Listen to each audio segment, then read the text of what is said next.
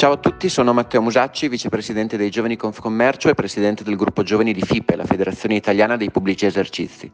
Sentirete tra poco la storia di Federico Mariutti che da Pordenone ha cambiato marcia al modo di fare ristorazione, non tanto ai fornelli, ma nel modo di raggiungere i clienti tra nuove modalità di conservazione, etichettatura e conservazione dei cibi e il lancio della cena in streaming. Perché essere un ristoratore non significa solo servire cibo. Ristorazione è infatti un lavoro a tre dimensioni, cibo, servizio e socialità qualità e proprio questa storia restituisce il valore a tre dimensioni della ristorazione.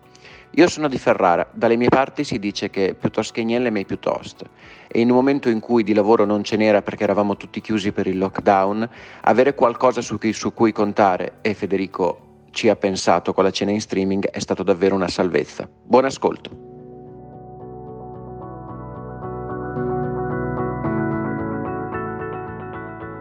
Dove andiamo adesso, Andrea?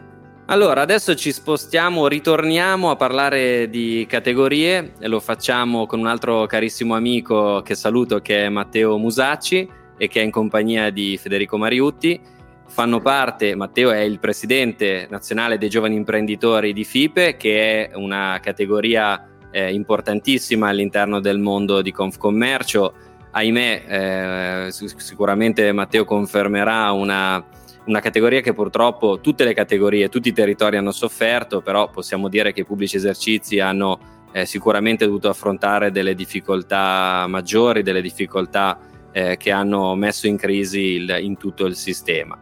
Eh, tra l'altro, tornando un po' al tema delle categorie, giusto prima di lasciare loro la parola, mi permetto anche di dire da Presidente nazionale dei giovani imprenditori che FIPE è anche un bellissimo esempio di come i giovani imprenditori e il gruppo giovani imprenditori sia poi anche un elemento di sinergia e di spinta per il gruppo eh, senior, chiamiamolo così, e della categoria in generale, perché grazie anche alla bravura di Matteo e alla lungimiranza del presidente Lino Stoppani, Matteo è anche vicepresidente nazionale della categoria FIPE, della, di tutta la FIPE. Quindi questo è un bel esempio che mi sento di portare eh, eh, in condivisione perché insomma è un po' un auspicio che tutti noi abbiamo all'interno dei vari gruppi, quello di poter lavorare in sinergia eh, con la propria categoria.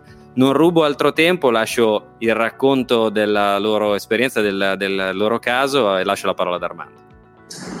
Un saluto anche, anche da parte mia. Eh, eh, magari Enrico vuoi cominciare a dirci qualcosa un po' del tuo, del tuo background, ti vediamo già in divisa, per cui naturalmente eh, intuiamo il settore della ristorazione è un settore in fermento, eh, non solo perché naturalmente l'ultimo anno e mezzo ha segnato un prima e un dopo, ma aiutaci a capire per chi non è del settore trarre quindi ispirazione naturalmente. Eh, ehm, come introduci un po' il tema, se vuoi, della multicanalità, no? di come i canali digitali possono cominciare a integrarsi naturalmente con le esperienze dei luoghi del commercio. Prego.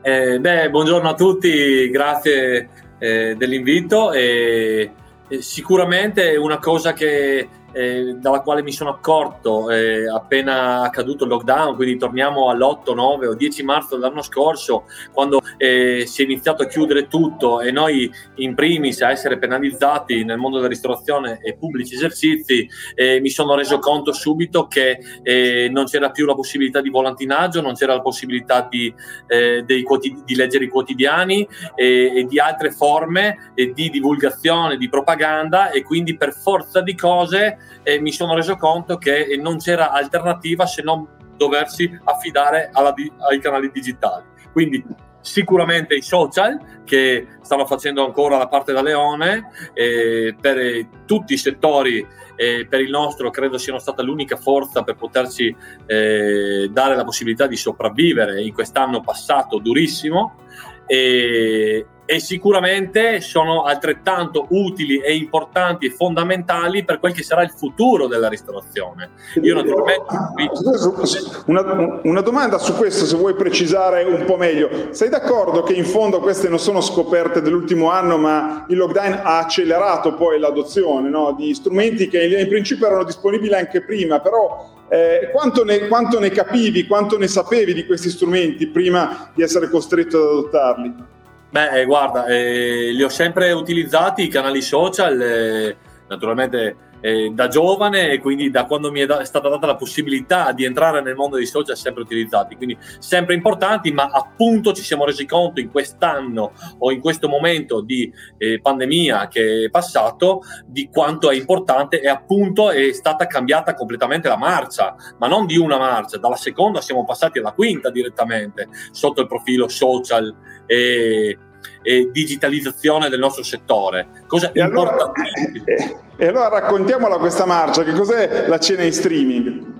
Ma, eh, la cena in streaming è un, un, progetto, un'idea che mi è nata eh, nel secondo lockdown cioè, chiamiamolo lockdown, comunque l'autunno scorso che ci ha tenuti chiusi fino a poco più di un mese fa, e mi è nata questa idea per cercare di trovare un metodo per arrivare con la ristorazione tradizionale o comunque il servizio che cercavo di fare alla mia clientela, alla quale mancavo tanto come persona, come locale e anche come prodotto e servizio e ho cercato di ragionare per trovare un metodo per arrivare il più vicino possibile a quella che è la vera ristorazione, che non è semplicemente il fermarsi a dare del cibo da sporto o il famosissimo delivery, quindi la consegna a domicilio, perché noi ristoratori o cuochi non nasciamo o non abbiamo le attività solo per dare del cibo, ma diamo molto di più in tutto il mondo dei pubblici esercizi. Perché voi clienti venite al ristorante? Solo per mangiare? Non credo. Abbiamo tante soluzioni.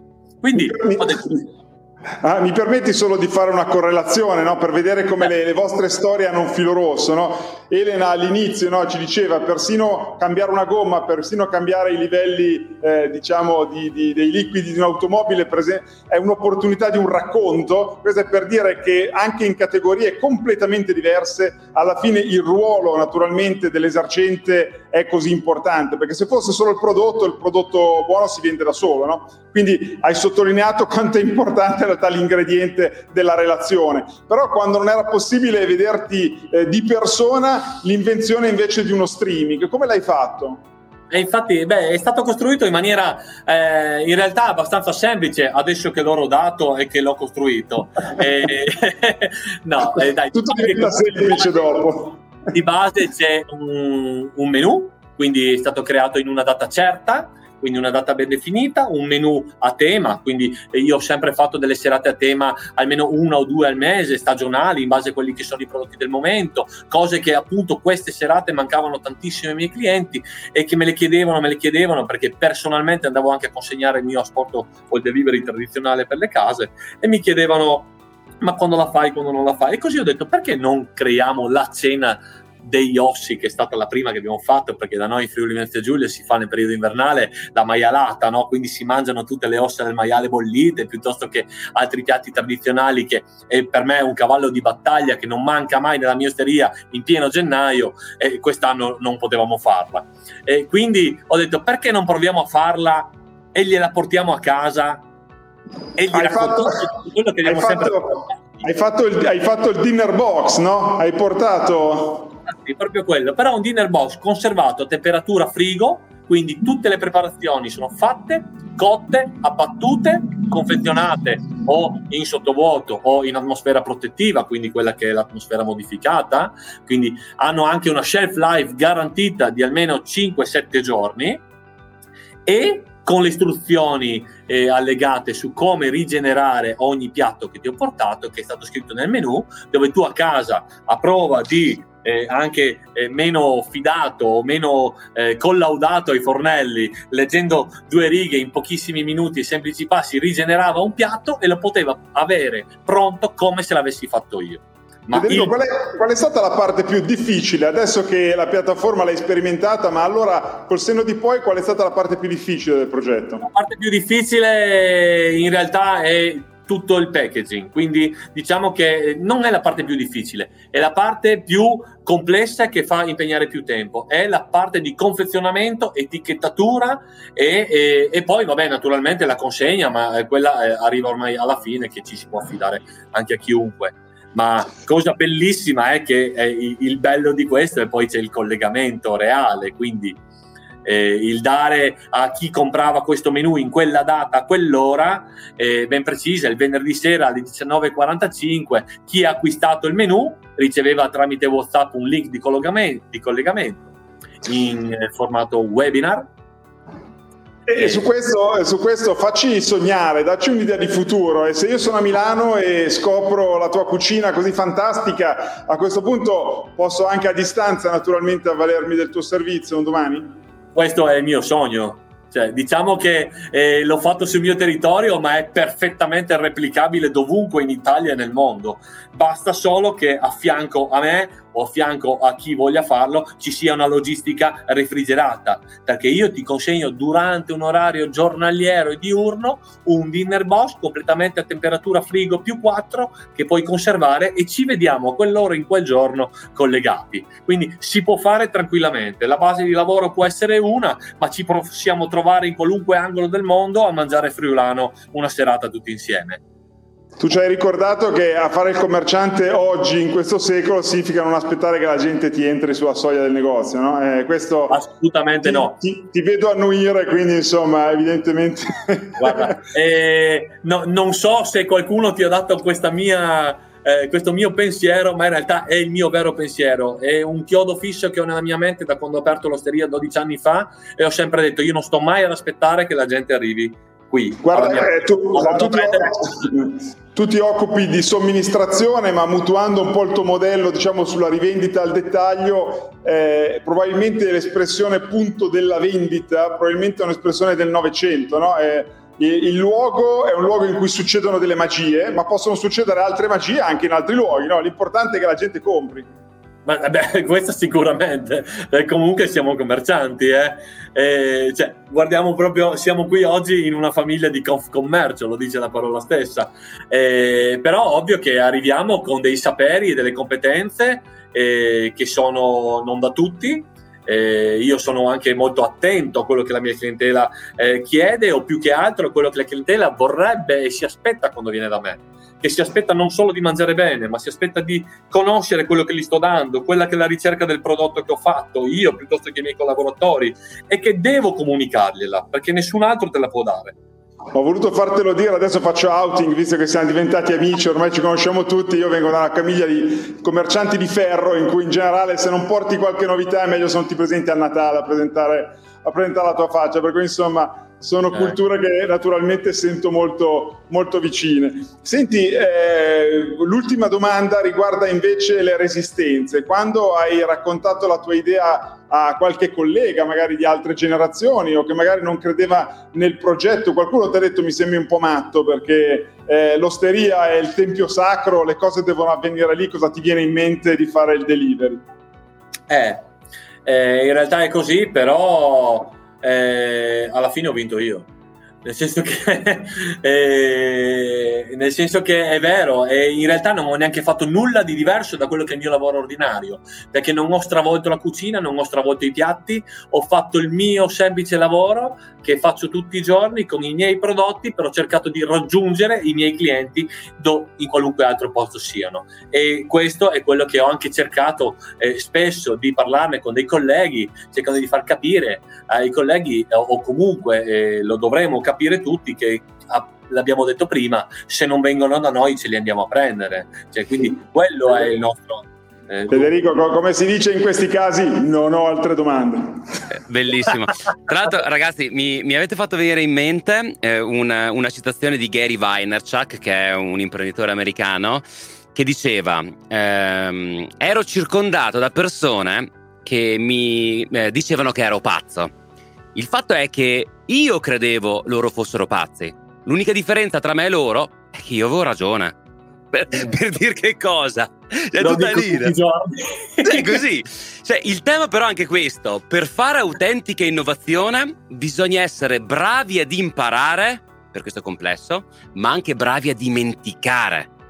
Coloro che sono fermati al abbiamo sempre fatto così, hanno rischiato grosso o stanno rischiando grosso. Che non vuol dire prendere il tavolo e mandare all'aria tutta una tradizione. Significa vestire quella tradizione artigianale individuale alla luce di quello che richiede il contesto per sopravvivere e creare valore. Bravissimo. L'adattamento.